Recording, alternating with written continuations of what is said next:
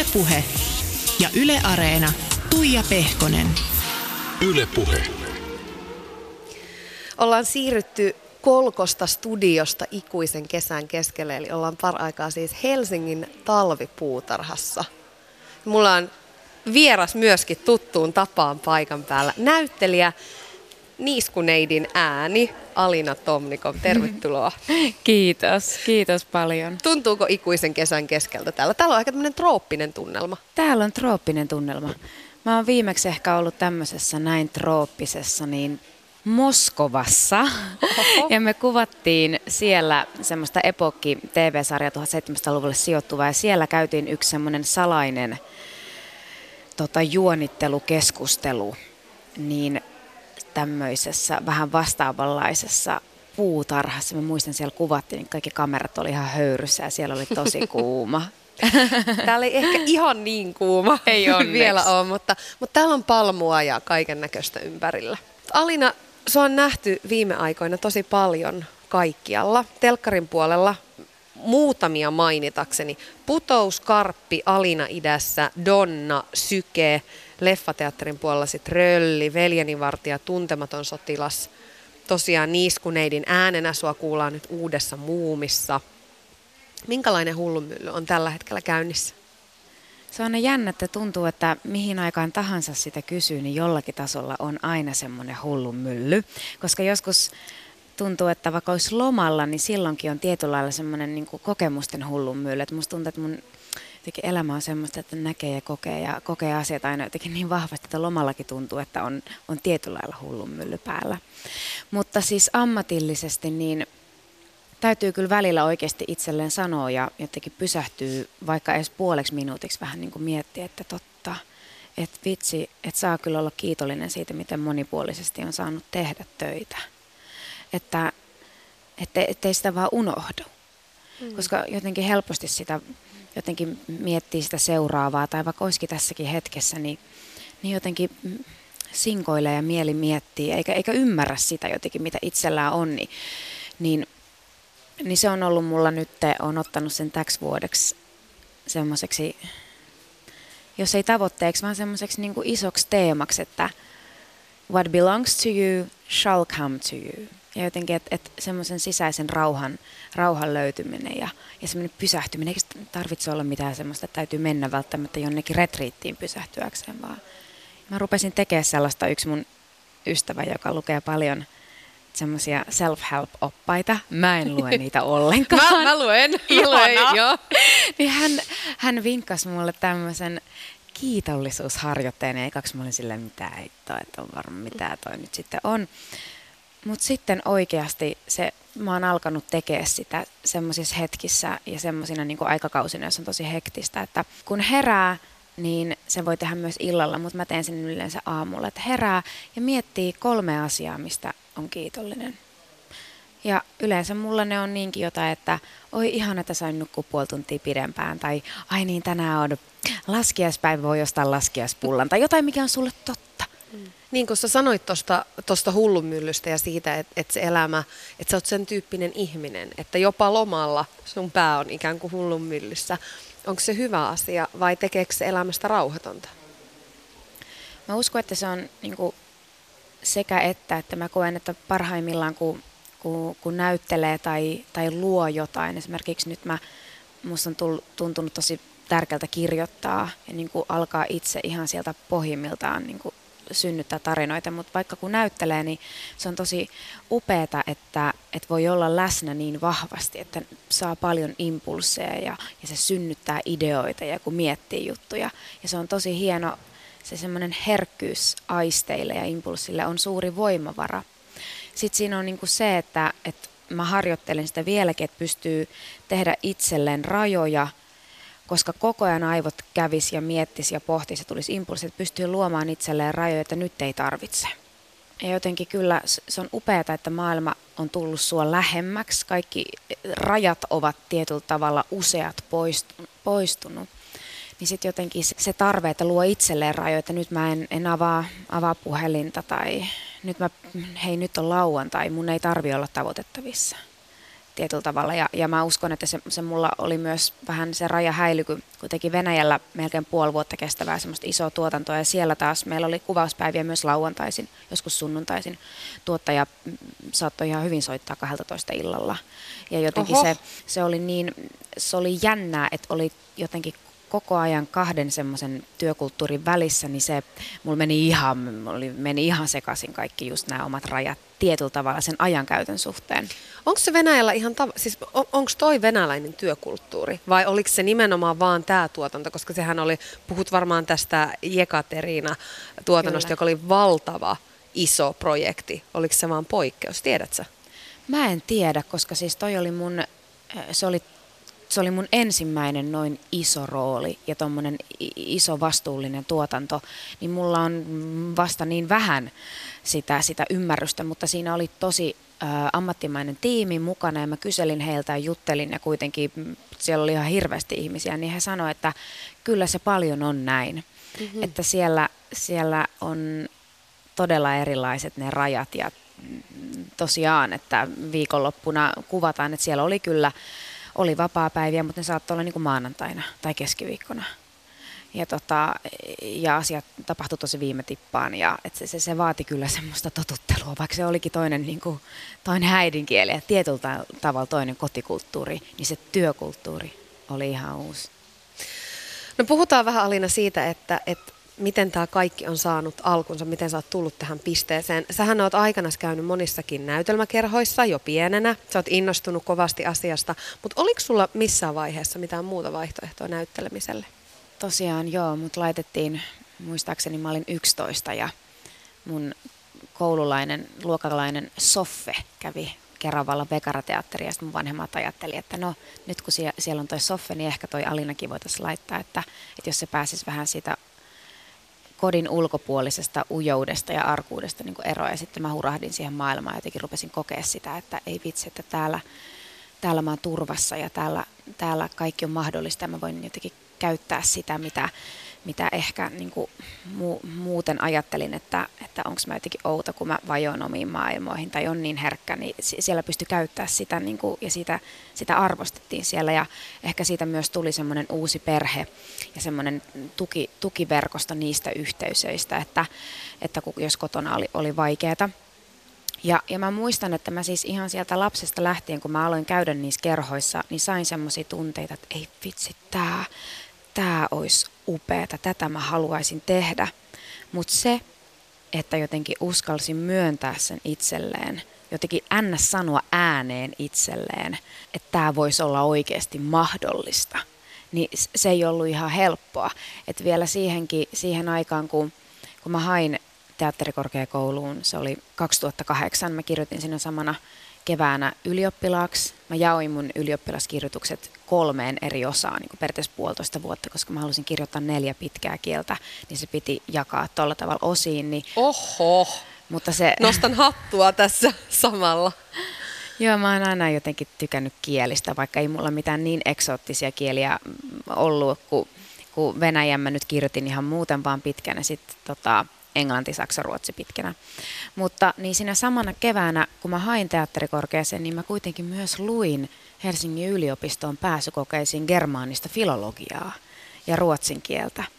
Ja se semmoinen, mä oon miettinyt sitä paljon, se semmoinen ristiriita itsensä sisällä, että samaan aikaan niin tietää, että pörkele, musta on tämä on, tämä on mun mun täytyy saada kertoa tarinoita ammatiksi, niin mä haluan tehdä sitä.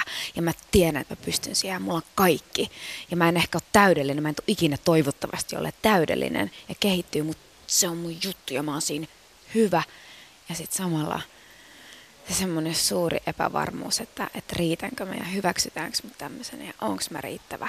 Niin se semmoinen ristiriita on aina ollut ja mä koen sen vieläkin hyvin vahvana. Niin jotenkin – että sitten et vihdoin niin kuin jotenkin uskalsi tehdä sen stepin, että haki sinne kouluun ja jotenkin rupesi myöntää itselle, että kyllä musta voisi olla tähän, niin se oli, se oli jotenkin iso, iso juttu. Niin eihän niihin omiin unelmiin ole aina kauhean helppo uskoa.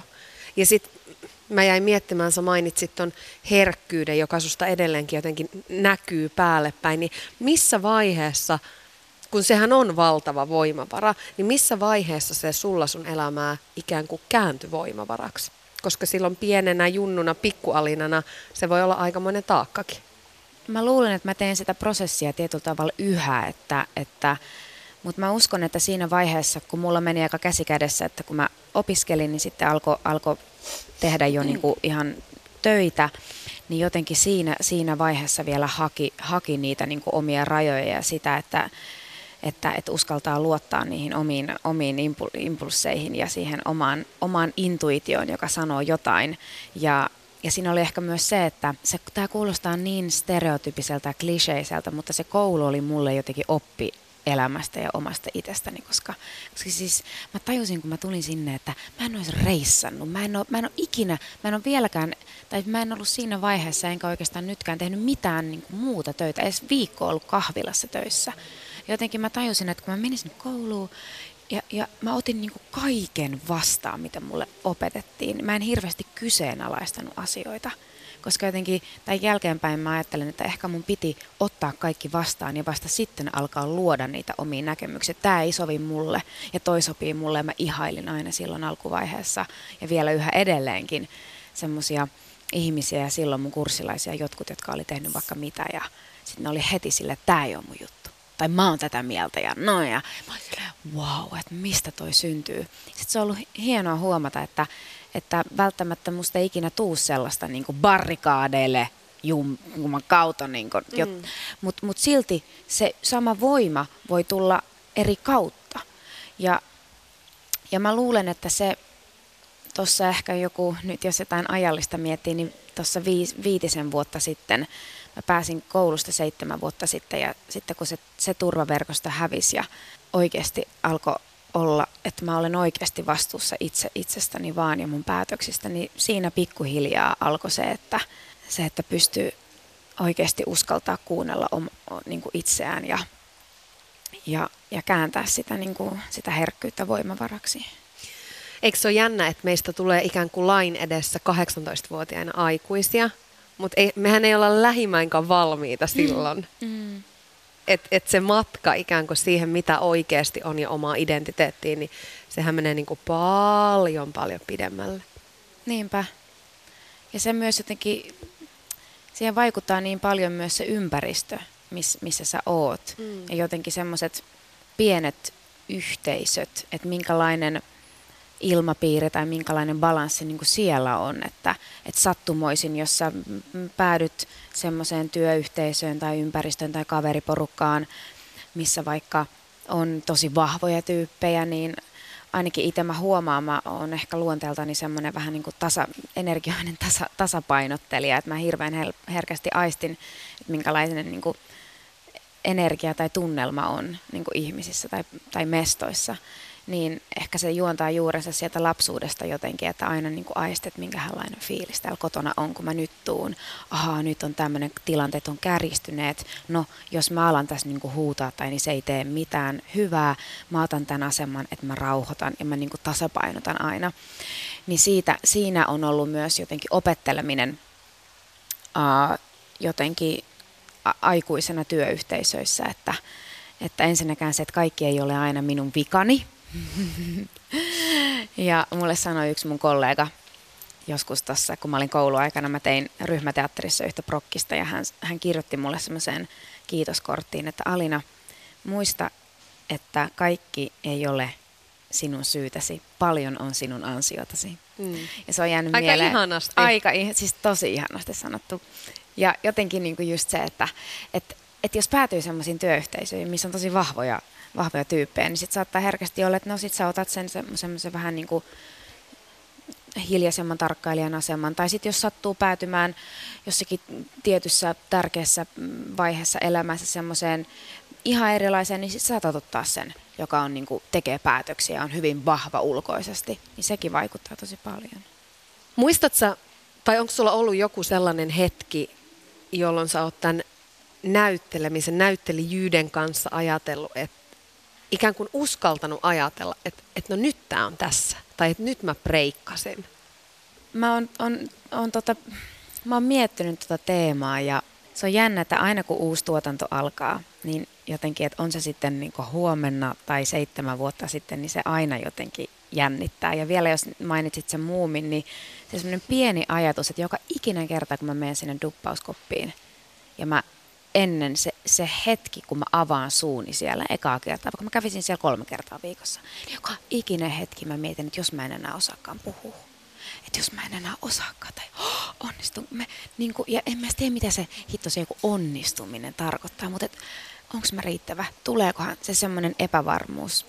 Mutta sitten mitä enemmän on tullut vuosia ja ikää ja kokemusta, niin sen tietää, että se kyllä sieltä lähtee. Ja sitten kun vaan avaa sen suun tai tulee sinne kuvauspaikalle ekana päivänä, kun alettiin kuvata vaikka sitä Donna TV-sarjaa, mikä ehkä mulle oli semmoinen, se oli mulle itse, itselleni hyvin tärkeä. Se oli mun ensimmäinen TV-sarjassa niin kuin päärooli ja hyvin vastuullinen tehtävä, niin se oli mulle itselleni semmoinen sisäisesti niin semmoinen breikkaus, että nyt mä astuin sille tasolle, että, mu, että, että koska mä olen tiennyt sen pitkään ja nytten nämä muutamat ihmiset, jotka tekivät tässä kohdassa ne päätökset, niin he uskoivat siihen, että mä voin kantaa tämän, tämän roolin.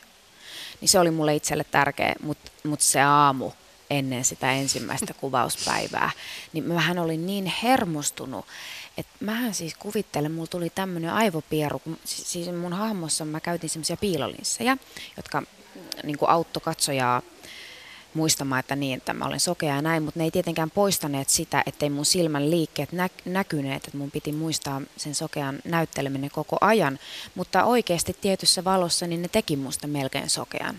Ja sehän oli sinänsä aika ristiriitasta ja hauskaa ja hirveätä, että näyttelijänä mun piti kuitenkin nähdä, mm. jotta mä voin näytellä, että mä en näe, koska muutenhan se olisi ollut aivan, kun pitää kuitenkin seurata tiettyjä lainalaisuuksia ja täytyy pystyä tulla tiettyyn skarppimerkkiin ja näin ja nähdä sitten kuitenkin loppujen lopuksi, missä se tämä sun ihana tämmöinen limu, jonka sä oot mulle tähän antanut, että missä se on, koska jos mä oikeasti näkis sitä, ja, ja koska mä en oikeasti ole näkövamma, niin se menisi niin kuin hirveästi kauan aikaa, että mä löydän sen. Voi jännitti aina ne piilareille laittamiset, niin mä päätin ekana aamuna, että mä laitan ne kotona. Mä heräsin tuntia aikaisemmin, mä laitan ne kato kotona valmiiksi, niin sit niin kuin ei mene kenenkään muun aikaa hukkaan. Ja sehän oli siis niin kuin aivan väärä päätös, koska siis mä olin vielä päättänyt, että minä en mitään taksia ota, että, että mä, sit mä vaan jännitän taksissa, että mä niin kuin laitan itteni liikkeelle, oli kaunis aamu, niin mun piti mennä ekaksi niin kuin kävellä metrolle, sitten metro, sitten juna ja sitten taas kävellä. Mä olin ihan niin kuin, sit mä en nähnyt mitään. Miksi sä et ottanut taksia tuossa vaiheessa? No koska mulla tuli jotenkin, mua jännitti niin paljon. Ja mä ajattelin, että jos mä niinku vähän kävelen, niin se jotenkin rentouttaa mua. Mutta mut siis sehän oli ihan katastrofi. Että mähän siis menin ihan siis niinku sokeena siellä. Se oli ihan katastrofi. Sä oot sanonut parista tämmöisestä isosta mahdollisuudesta, jotka oot saanut jo silloin tosi nuorella iällä, jotka on vaikuttanut siihen, että et oot tässä justiin nyt. Kun sä olit 12, niin kansallisteatterin entinen näyttelijä Simo Tamminen kysyi, että haluaisit tulla kesäteatterin Robin Hood-näytelmään esittämään Linnanneitoa. Ja sitten sun ekan TV-roolin sä teit ää, lukioaikana jako kahteen TV-sarjassa. Niin miten noi esiintymiset ja roolit suhun vaikutti? Sä oot ollut silloin tosi nuori, molempina kertoina. No tämä Linnanneito, niin se oli tosiaan se oli mun ensimmäinen ammattituotanto. Ja tietyllä, mä olin kolmas vasemmalla. Mä olin linnanneito ja sitten, sitten yhdessä kohtauksessa muistaakseni mä sain olla syöjätär.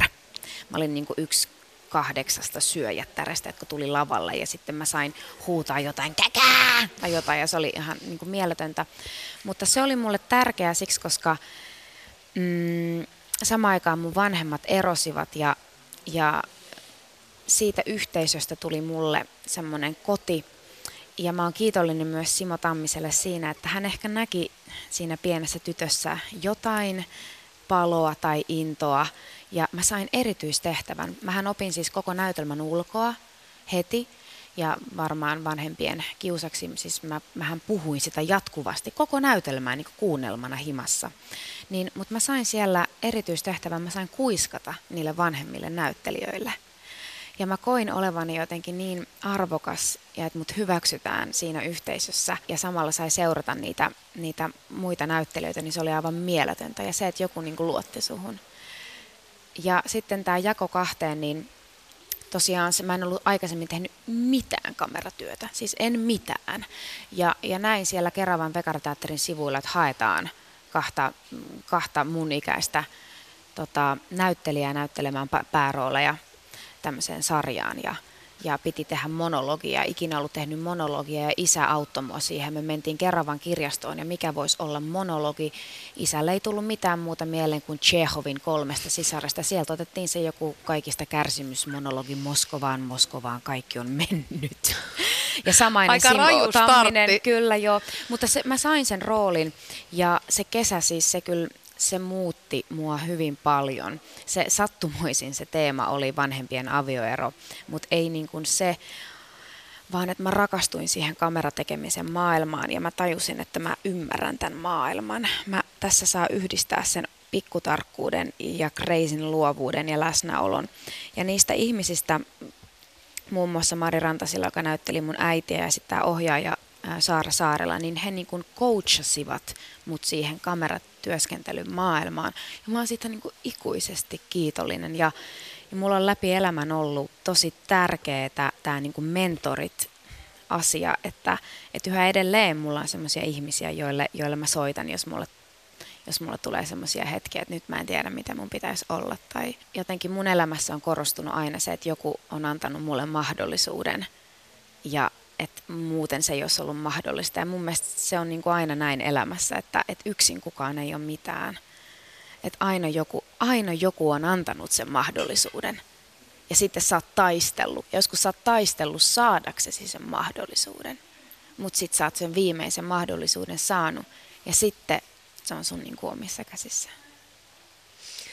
No nyt on hyvä, hyvä palata Rantasilan Mariin, jolle siis soittelin myöskin. Hän on siis sun läheinen ystävä, kollega, mentori ja myöskin sielun sisko. Ja mä kysyin Marilta, että miten tämä teidän tarina oikeastaan, että miten se sai alkunsa? No meidän tarina alkoi sillä tavalla, että taisi olla vuosi 2006 kesää, kun tehtiin tota semmoista TV-sarjaa kuin Jako kahteen, jossa Alina oli silloin nuori, tota noin, taisi olla, olisiko ollut lukiossa silloin tota noin, jo kuitenkin vai yläasteen vikalla. Ja tota, hän näytteli mun tytärtäni. Ja silloin tutustuttiin ja tota, silloin mä jo ajattelin, mä taisin, mä en tiedä sanoiko Alinalle, mutta sanoin ainakin ohjaaja Saara Saarelalle, että toi tyttö pääsee teatterikouluun, jos se haluaa. Ja, tota, ja ajattelin itsekseni, että tota, näin kyllä tapahtuu. Ja näin sitten tapahtui.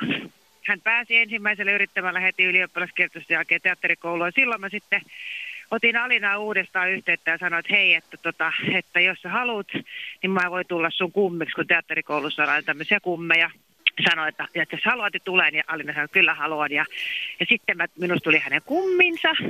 Ja kävin katsoa tietysti esityksiä ja sanoin Alinalle, että voit soittaa ihan mitä vaan mieleen tulee. Että autan mieleen, oli se sitten henkistä tai sopimuksellista tai täyteellistä kriisiä tai mitä tahansa yksityiselämään liittyvää. Ja aika nopeasti meille tuli silloin oikeastaan lähti tulemaan sitten semmoinen hyvin henkilökohtainen suhde. Et mä itse ajattelin jotenkin niin, että mä autan Alinaa eniten olemalla rehellinen ihan kaikessa, mitä mä näen hänen työssä, kun kaikki hän näkee, että hän on lahjakas ja hän on, hänestä on vaikka mihin. Niin mä eniten autan häntä niin kuin menevällä eteenpäin sillä tavalla, että mä sanon kaiken, mitä mä näen, sekä hyvän että sitten semmoisen, missä mis voisi olla niin kuin kehittämisen varaa.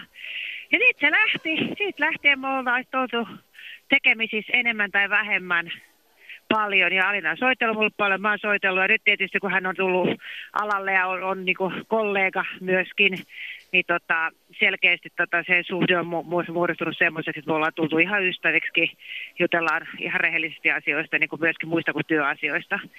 No, minkälaisissa asioissa Alina kaipaa apua tai kääntyy sun puoleen? Sanotaanko näin, että tietysti ammatillisessa oli, varsinkin aluksi oli aika paljon ammatillisia asioita. Mutta kyllä sitten oli paljon semmoisiakin, että miten niin kuin se yksityiselämän tilanne vaikuttaa persoonaan ja elämään ja myöskin sitä kautta toki myös työhön, koska meidän työhän on valtava henkilökohtaisesti. Me itse olemme meidän oma työkalumme. Niin tota, kyllä tosi monenlaisissa ja mä olen myös joskus sanonut semmoisia asioita, mitä on ollut vaikea puhua, sanonut ihan suoraan hänelle, mikä mä ajatellut, on hyvä, että hän tietää ja tota, joskus on, on itketty ja, ja on, tota, on halattu ja naurettu. Ja, ja, ja hän on myös, mä oon jollakin lailla kokenut tosi tärkeäksi, että hän on aina välillä muistanut mua pienillä lahjoilla, mikä tuntuu hassulta. Mutta se on musta ollut kivaa. Ne on tullut tavallaan silleen niin kuin jännissä paikoissa jotenkin joskus jotain kukkia tai mitä tahansa. Se, on, niin kuin, se tuntuu kivalta. Ja Alinahan on valtavan empaattinen, että sehän sitä niin kuin, se on, hän on valtava empaattinen, valtava auki ja aika erilla. Mitä mä sanoisin, että hänen varmaan hänen taustansa, kun siellä on se venäläinen isä, niin että se tausta näkyy siinä, että hän ei ole ihan niin kuin perinteinen suomalainen näyttelijä tietyllä tavalla, että niin kuin jotenkin hänen luonteessa, luonteessaan näkyy se kaksi kulttuurisuus musta kivalla tavalla ehkä tarkoita tällä sitten pakko sanoa, että tarkoittaa, että suomalaisen näyttelystä on vikaa. Se tarkoittaa sitä, että hän on, niin kuin, hän on erillä tavalla avoin ehkä. Että joskus, jotkut voi kokea, että se on jotenkin tuntuu vähän hassulta, että hän on niin avoin kuin hän on. Että jotenkin kauheasti tosiaan se huomaavainen ja positiivinen, niin tota, se ei ole suomalaisille ihan ehkä tyypillistä. No mentoriroolissa, kun katsot Alinan uraa eteenpäin ja elämääkin eteenpäin, niin mikä olisi yksi semmoinen neuvo, jonka haluaisit hänelle vielä antaa? No mä oon itse asiassa varmaan kaikki ne, mitä mä olen, mä, mä oon niin pyrkinyt sanomaan kaikki suoraan. Mutta tota, mä itse niin ajattelen aina sitä, että tota, kun on noin valtavan kaunis nainen, kun Alina on, hän on valtavan kaunis. Että jotenkin on tässä yhteiskunnassa, mikä kauheasti kumartaa semmoista nuoruutta ja kauneutta, niin tota, on hyvä muistaa, että loppujen lopuksi tärkeintä on kuitenkin se, mitä sä ajattelet ja mitä sun suustas pääsee. Ja se tietynlainen sisäinen kauneus ja se, mitä siellä sisällä on. Se tärkein asia, se oikein minä on. Se niin kuin tä, jotenkin semmoinen se sydän ihmisessä on jossain muualla kuin ihan ulkoisissa asioissa. Yle puhe. Siinä kuultiin siis Alina Tomnikov Rantasilan Maria, sun ystävää, kollegaa, mentoria ja sielunsiskoa. Ja Mari vielä painotti, että muista sanoa paljon halauksia, lämpöä ja rakkautta Alinalle. Mm-hmm. Olipa jotenkin, mä en oikeastaan tiedä mitä mä sanoisin. Se on, se on, oli, oli jotenkin tosi koskettava ku, kuulla kaikkea, mitä, mitä hän tuossa sanoi. Ja, ja se tosiaan mä oon varsinkin silloin alkuaikoina, niin, niin Mari on ollut mulle tosi paljon tukena, että, että mulla oli, mä epäilin itseäni tosi paljon. Ja, ja se vaikka samaan aikaan toki varmaan mikä sitten, mikä sai mut, koska mä en ole ikinä kuitenkaan menettänyt uskoa itseeni niin kuin missään vaiheessa, että mä koko ajan mä tiesin, että tämä on se mun juttu ja mä oon tässä hyvä. Ja mut jotenkin on ollut niin herkillä ja niin epävarma niistä omista jotenkin sitten kuitenkin niin kuin siitä, että, että no olenko minä riittävä ja toivottavasti minut nähdään, niin, niin Mari on ollut mulle tosi tosi paljon siinä apuna silloin ja, ja ollaan puhuttu monista, monista asioista ja, ja tota, Joo, se, se kyllä taitaa olla niin, se tulee jostakin mun hyvältä, hyvin syvältä kasvatuksesta, että, että mä kyllä aika usein annan ihmisille jotain lahjoja. Kun mulle opetettiin lapsena, että että ei ikinä saa tulla kylään tai tapaamaan tuttuja, vaikka kuinka olisi läheinen ystävä, että ei tuo mitään. Joo, että ei mennä tyhjin käsin vieraisiin. Niin. Joo. Mutta tota, olipa, olipa jotenkin hieno tai jännä kuulla, niin kuin tosi jännä kuulla noita, niin kuin mitä Mari puhui. Miten sä Alina ajattelet, kun, kun sä sanot tuosta, että, että on ollut paljon kamppailua sen kanssa, että, että onko mä riittävä tai osaanko mä, ja ne omat epävarmuudet on puskenut pintaan, niin mistä ne on tullut? Mi- sä oot ihan sairaan lahjakas ja älyttömän hyvä, niin mistä se tulee, se epävarmuus tai, tai epäilevyys omiin kykyihin? Tietyllä tavalla sen, kun tietäisi, mutta jotenkin se, että kaikista vaikeinta on riittää itse itselleen. Ja, ja tota, sen kun mä jotenkin tajusin tuossa vuosia sitten, niin, niin jotenkin nyt on paljon, tiety, paljon rauhallisempi olo, kun, kun on ymmärtänyt sen, että, että sun täytyy, niin itse, sinun täytyy rakastaa niin itse itseäsi ja sitten voi rakastaa muita ja, ja sitten riittää niin itselleen. Että mulla ne, ne ammatilliset epävarmuudet ää, ja vaikeat tunteet syntyy just niinä hetkinä, kun on epävarma itsestään. että mä luulen, että tai mulle on, on sanottu, kun mä oon puhunut näistä asioista silloin tota nuorempana teatterikorkeakoulun koulun aikana, niin kun se nosti niin paljon tunteita pintaan kun se, ja, ja asioita, koska materiaali oli vain oma keho ja omat ajatukset ja kokemukset ja arvot, niin, niin se jotenkin se, että, että, että ehkä sitten joku se semmoinen lapsuudessa joku se semmoinen kokemus siitä, että, että, että rakastetaanko minua, niin tietyllä tavalla, jos se ei niin täyttynyt, vaikka mun mielestä se täyttyi, mutta ehkä se ei sitten jotenkin sit kuitenkaan täyttynyt, niin jollakin tavalla se ehkä heijastuu semmoisena omana epävarmuutena, että kaipaiset että joku muu sanoisi, että sinä olet riittävä, kun sun pitäisi itse vaan sanoa itsellesi, että sinä olet riittävä. Ja positiivista tässä on se, että siihen voi oppia. Ja jotenkin mä olen siitä elävä koekaniini. ja ja tota, niin kuin mulle, meille sanottiin jo tota teatterikorkeakoulussa, mun yksi tota, lehtori sanoi, että, että ensinnäkin, että ihminen ei ole yksi tunne. Että tunteita menee ja tulee, ne on kuin palloja. Ja, ja sun ei, ei tarvitse takertua siihen yhteen tunteeseen, ja sinä et ole se sinun tunne. Ja sitten joku semmoinen toinen asia, että ihmisellä on paljon pään sisäisiä semmoisia mantroja, mitä hän puhuu itselleen. Ja itse asiassa mä, mä rupesin siinä vaiheessa miettimään, että, niin, että mitä mä puhun itselleni. Että puhunko mä sitä, että, että mä olen riittävä ja mä olen, mä, olen, mä olen hyvä juuri tällaisena, mä olen riittävä. Vai puhunko mä sitä, että, että onkohan musta tohon ja pystynkö mä tähän. Niin mä rupesin muuttamaan ihan tietoisesti sitä, että mi, mitä mä niin puhun itselleni. Ja, ja se oikeasti auttaa. Ja mä teen sitä joskus ihan ennen nukkumaan menoakin niin urpolta kuin se kuulostaakin. Ei, ei, ei se ei ole urpoa missään nimessä. Tä, tässä on avain, tässä on avain. Mutta mä teen sitä niin kuin ennen nukkumaan menoa, että kun mulla useasti nukkumaan meneminen on mun mielestä ihmisen henkilökohtaisin hetki, siinä saat yksin ajatuksisi kanssa, kohtaat itsesi paljaana, vaikka oletkin yöpuvussa tai pikkuhousussa, miten ikinä nukutkaan, tai alasti, niin sinä olet alasti omia ajatuksisi kanssa ja se on, se on jännittävä ja ihana hetki. Niin siinä hetkessä helposti ajautuu pohtimaan syntyjä syviä ja liskot valtaan, niin siinä hetkessä mä hoen itselleni, että onpa ihana mennä nukkumaan. Kaikki on hyvin, kaikki on hyvin. Saat upea, saat riittävä. Ja, ja niin kuin sitten aina se, se, se, sitä harjoittelee, niin sitä nopeammin sä, sä alat niin uskoa si- siihen. Että,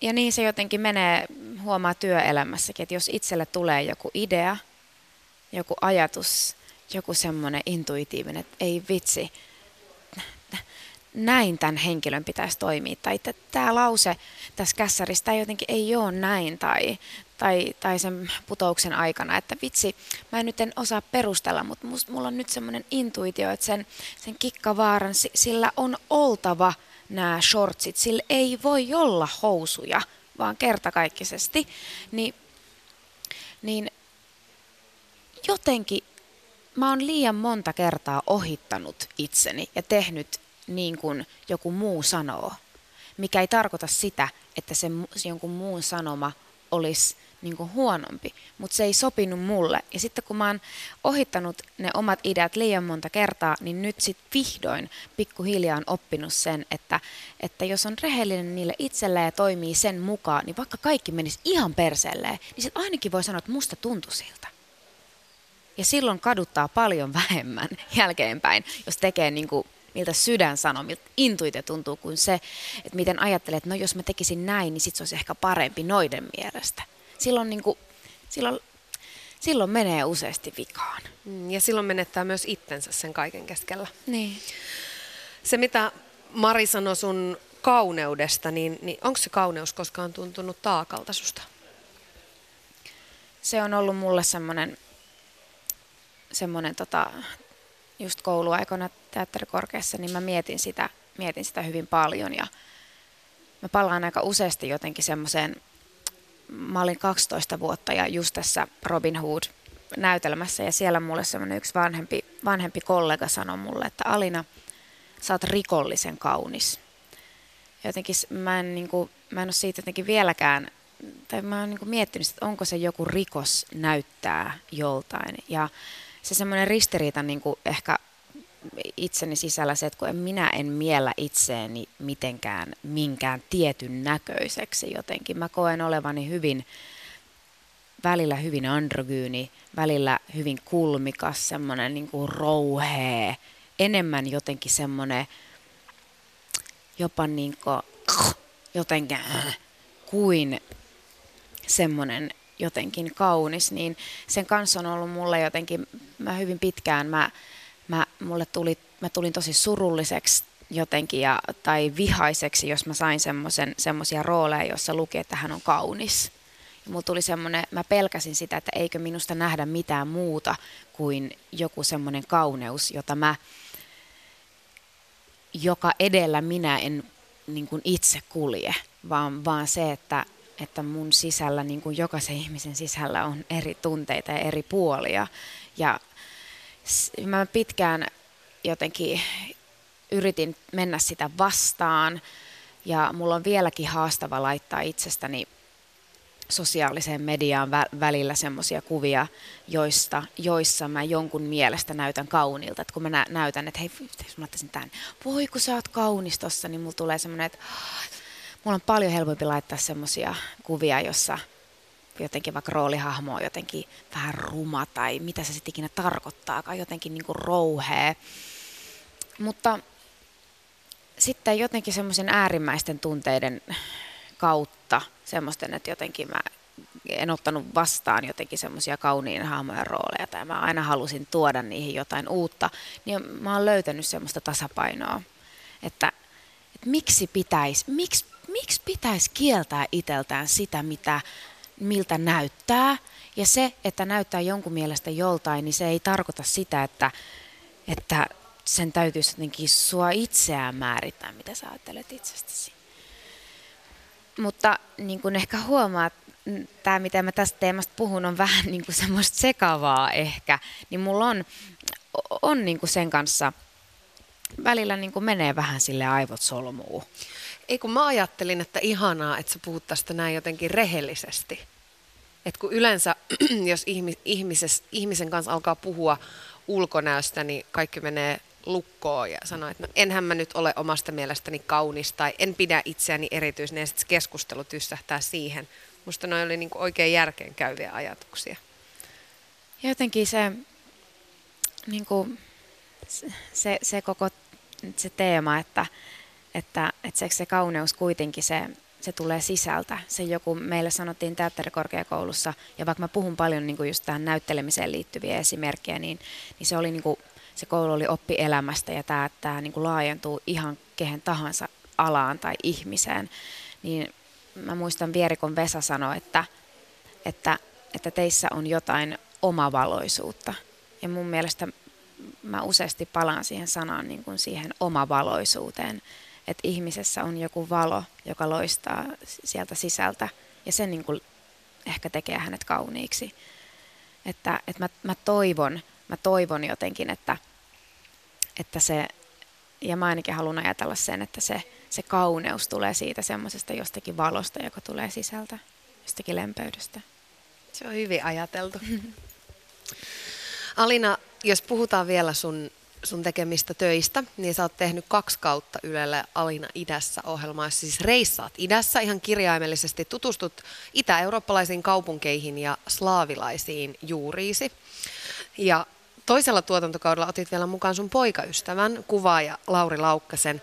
Ja tässä on siis aika vahva semmoinen nuorisokulma tässä ohjelmassa, niin koet sä, että nuorilla suomalaisilla on jotenkin kovia ennakkoluuloja Itä-Eurooppaa kohtaan? Sä oot kuitenkin selvästi tosi ylpeä sun juurista. Mä oon, mä oon niin ylpeä, ylpeä mun juurista, mutta siis mulla itsellä oli aivan järjettömän suuria ennakkoluuloja niin noita muita Itä-Euroopan maita kohtaan, koska siis No ihan lähtien siitä, että en mä ole käynyt miss, esimerkiksi missään. En mä ollut ikinä käynyt. Mä olin käynyt Krakovassa ja niin kuin Puolassa joskus lapsena, mutta en mä ollut käynyt Bulgaariassa tai just uh, Sloveniassa tai, tai näissä maissa, missä mä reissasin, Ukrainassa, niin ihan lähtien niin kuin siitä, että en, en ollut matkustanut. Niin Kyllä mun mielestä se jotenkin ajatellaan, että, että, että ne on jotain sitä semmoista Neuvostoliiton aikaista. Ja, ja nyt, kun, nyt kun reissasi, niin, niin ymmärsi, että joissakin niissä maissa on, on vielä sitä, mutta kuinka, kuinka länsimaalaisia ne toisaalta on ja miten ihanasti niissä yhdistyy joku se semmoinen, he ovat ottaneet niin kuin lännestä ehkä semmoisen raikkauden ja tuoreuden ja jotenkin semmoisen hetkessä elämisen joku se semmoinen trendi hipsteri, hipsteriys noissa kaikissa kohteissa korostuu. Ja sitten joku se semmoinen niin kuin, semmoinen Itä, Itä-Euroopan joku, joku, mikä se se onkaan. Sitä on vaikea sanoa, kun pitää mennä käymään. Mutta itselläni niin mulla ei ollut siis lähtökohtaisesti tarkoitus edes jotenkin alkaa tehdä tämmöistä ohjelmaa, että se syntyi ihan semmoisesta kilvoittelusta, ideoiden kilvoittelusta, että mä lähestyin, lähestyin tätä tuotantoyhtiöä ihan, ihan niin kuin muilla, muilla ideoilla ja, ja sitten me niitä palloteltiin ja kehiteltiin ja sitten, sitten tota, sieltä sitten nousi semmoinen idea, että no mitä jos tehtäisikin tämmöinen. Ja mä mietin sitä ja mä olin, että en mä nyt tiedä ja vitsiä. Alina jo, minä sinne lähtisin reissuun. Mutta sitten mä tajusin, että, että, että kun sen sai rakentaa just niiden ihmiskohtaamisten kautta, miten ja elämyksiä ja kokemuksia, mitä me nyt ollaan tässä toisella kaudella haluttu myös sitä elämyksellisyyttä tuoda mukaan, että ei vaan niitä kohtauksia, koska mähän, mähän on varmaan semmoinen vähän niin kuin mummeliin, että mähän voisin istua ja juoda pelkästään teetä ja jutella syvällisiä diippejä, mutta ketä se aina kiinnostaa, ei ketä minua kiinnostaa. Niin sitten jotenkin haettu sitä balanssia semmoisesta, kun olen myös välillä hyvin turvahakuinen ihminen tietyllä tavalla, sillä mä koen, että joka kerta kun mä Mua jännitti vähän tulla tähän haastatteluunkin, vaikka mä tiesin, että kaikki menee hyvin. Tai tietyllä tavalla mä koen niin suuria adrenaliinin ja onnistumisen ja itsensä ylittämisen kokemuksia ihan pelkästään mun työssä. Että kun, on, kun saa olla auki ja näyttää ne kaikki epätäydelliset puolet ja että näin mä nyt ajattelisin tätä tehdä.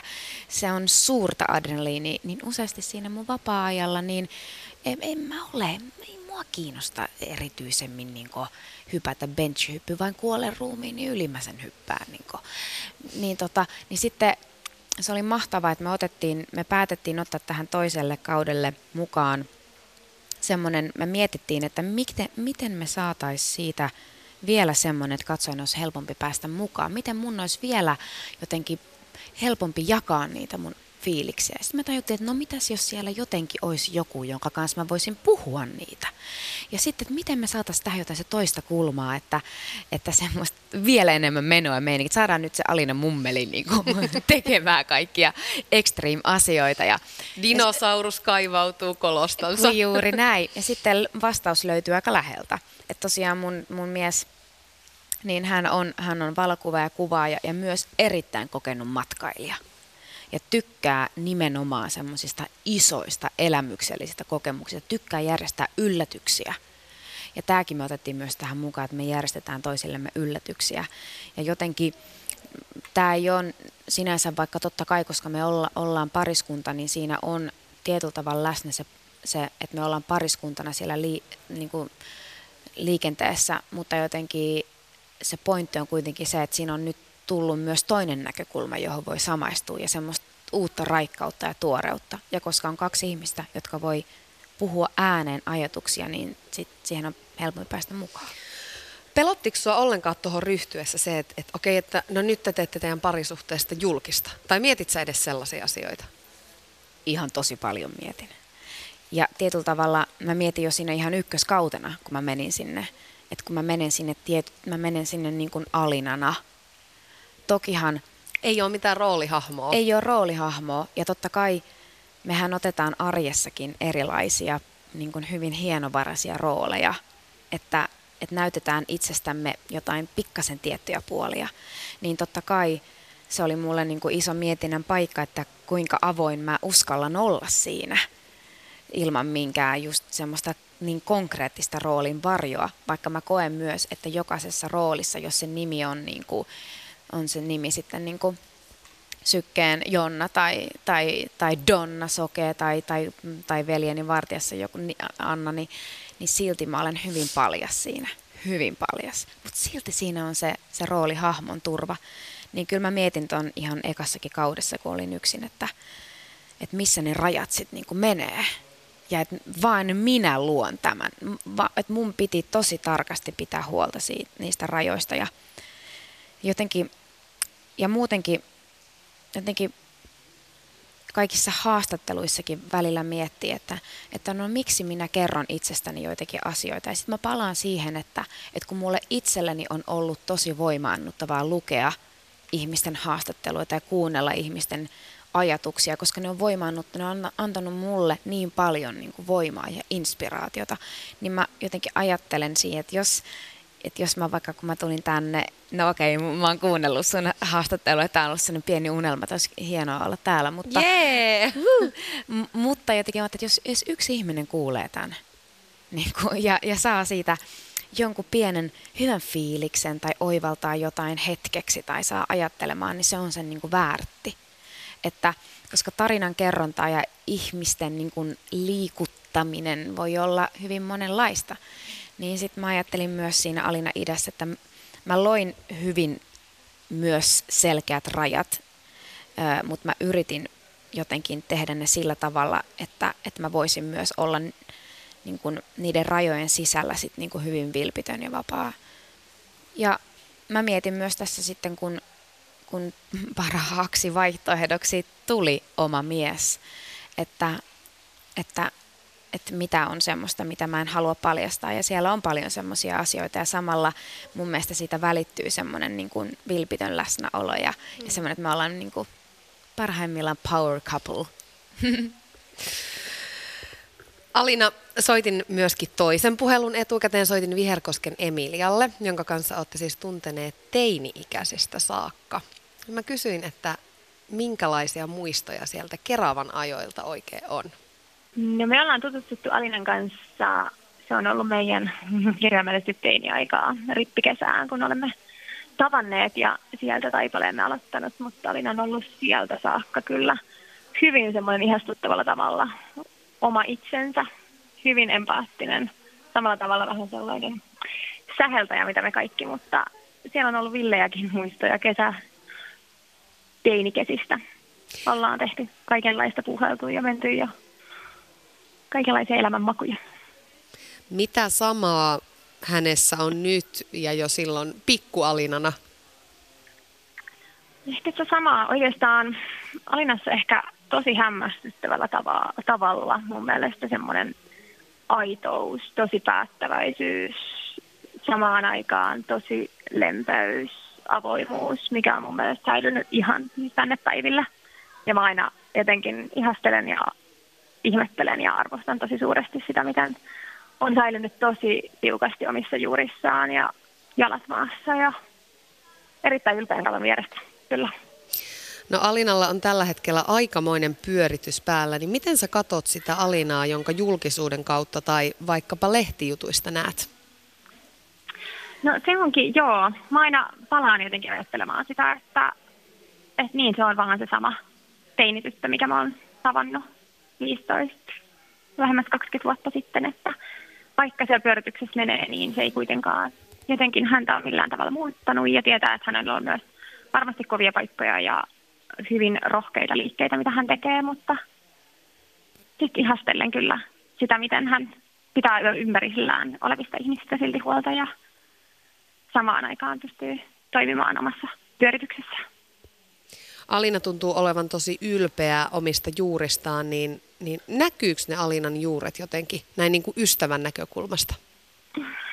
Näkyy ja on näkynyt tosi vahvasti myös sieltä ihan lapsuudesta, että siellä on perhe ollut tosi vahvana aina ja edelleen ja hyvin, hyvin tiivis isäsuhde ja äidin kanssa ja Venäjän juuret näkyy ja on ollutkin varmaan kantavana voimana nyt sitten hänen niin kuin näyttelijän urallaan, mikä on ollut ihanaa, että ne ei ole koskaan sieltä niitä työnnetty pois ja niistä on varmaan ollut omat haasteensa myös silloin alkuaikoinaan, mutta hän on ne siellä hyvin pitänyt ja kyllä siellä muistan lapsuudesta kaikenlaisia Venäjä kontakteja ja erilaisia ruokia ja makuja ja mitä siellä lapsuudessa, nuoruudessa silloin näkyi. Yle Puhe. Siinä kuultiin Alina Tomnikov siis Viherkosken Emiliaa, sun hyvää pitkäaikaista ystävää. Ja vähän tuli jo mainittua noita Venäjän juuria, niin miten sä itse ajattelet, missä, missä kohden tai minkälaisissa asioissa sussa noi Venäjän juuret näkyy?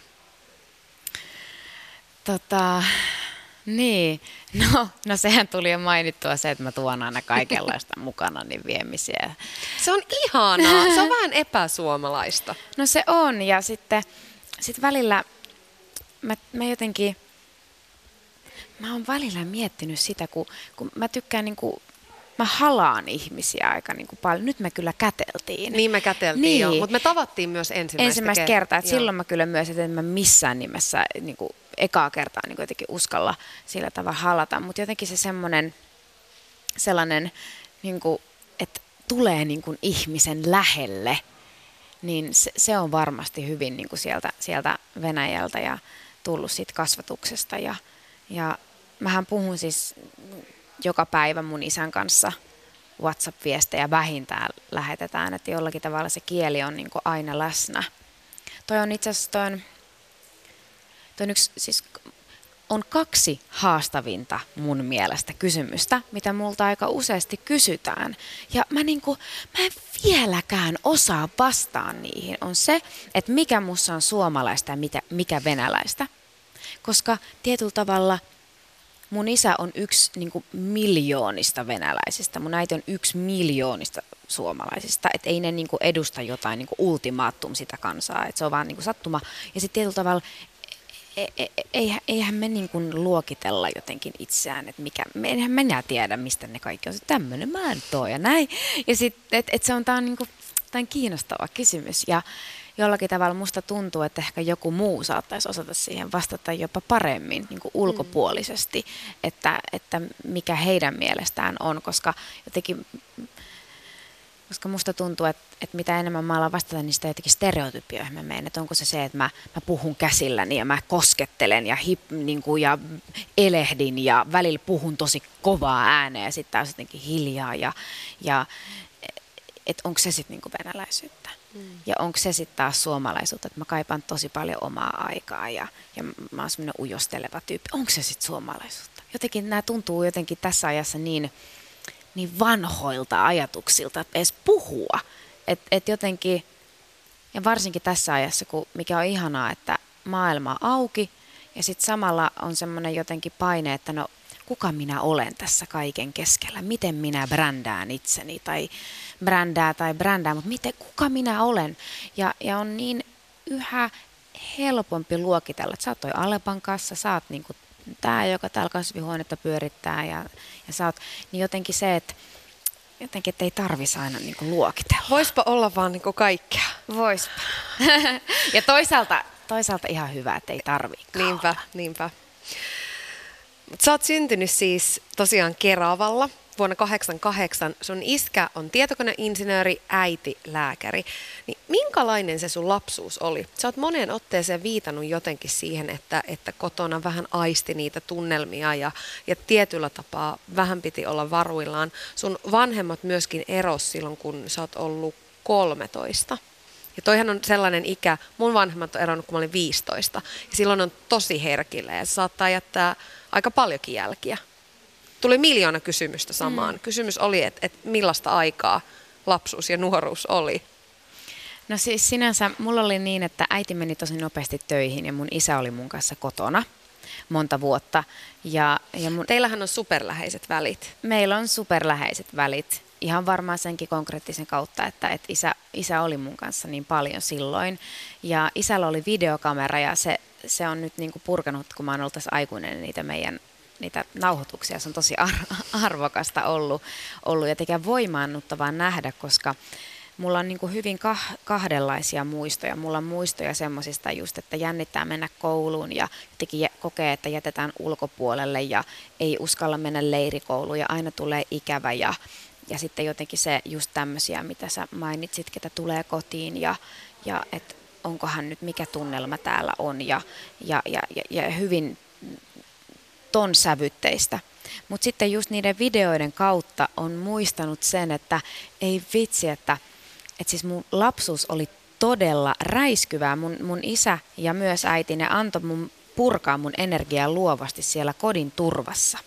Mä pukeuduin erilaisiin asuihin, niin äidin korkokenkiin, isän johonkin ihmeellisiin niin lippiksiin ja vaatteisiin ja neuvostoaikaisiin armeija-asuihin ja, ja tanssin neuvostohittejä niin varjossa. Ja la, opettelin suomalaisia ja venäläisiä biisejä. Mulla oli RL ja S-vika siihen aikaan ja se ei mua himassa haitannut. Ja, ja mä olin tosi semmoinen räiskyvä lapsi, ainakin mitä mä katson sitten videolta. Ja se on ollut jotenkin tosi ihana nähdä, että, että se jotenkin se on ollut silloin niin kuin läsnä. Ja, mutta tietyllä tavalla mä luulen, että se tulee aina olemaan jotenkin minussa. Ja nykyään mä en enää taistele sitä vastaan niin paljon, se semmoinen ristiriita sen, sen suhteen, että, että on semmoinen tarkkailija ja tykkää jotenkin olla itsekseen ja, ja jotenkin mihin ehkä sit liittyy myös tähän toiseen puoleen se semmoiset hetkelliset epävarmuudet ja sitä, että täytyy muistuttaa itselleen, että, että olet arvokas juuri tällaisena ja riittävä. Ja sitten semmoinen niin ass, täältä pesee ja sitten semmoinen sosiaalinen tapaus, joka niin kuin on kaikki aistit auki ja ottaa tilanteet haltuun. Ja sitten ehkä just näiden kun on niin, on niin kontrastinen, niin sitten välillä väsähtää ja sitten just kaipaa sitä omaa aikaa. Että, Suurien tunteiden ihminen sä selvästi oot. No näin se taitaa olla. Mm. Niin. Minkälaiseen, minkälaisiin arvoihin sut kasvatettiin? Mikä on sellainen ehkä tärkein tai isoin oppi, mikä sieltä kotoa jäi? Paitsi ne lahjat.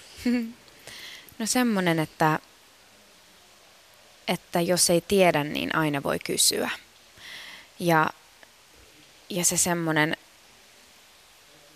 sellainen, mitä, mitä mun isä välitti mulle myös hyvin paljon, niin kuin se semmoinen toisten ihmisten kunnioitus ja, ja erilaisuuden kunnioitus. Ja se, että, että sä voit kunnioittaa kaikkia muita ja silti sun ei tarvitsisi unohtaa sua niin kuin omaa itseäsi. Ja,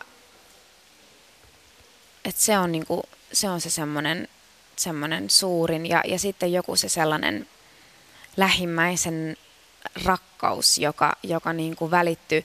Vaikka mun vanhemmilla oli keskenään vaikeaa, niin mua on rakastettu ihan hirveästi, niin kuin isä ja äiti mua ja kaikkia mun, myös mun sisaruksia.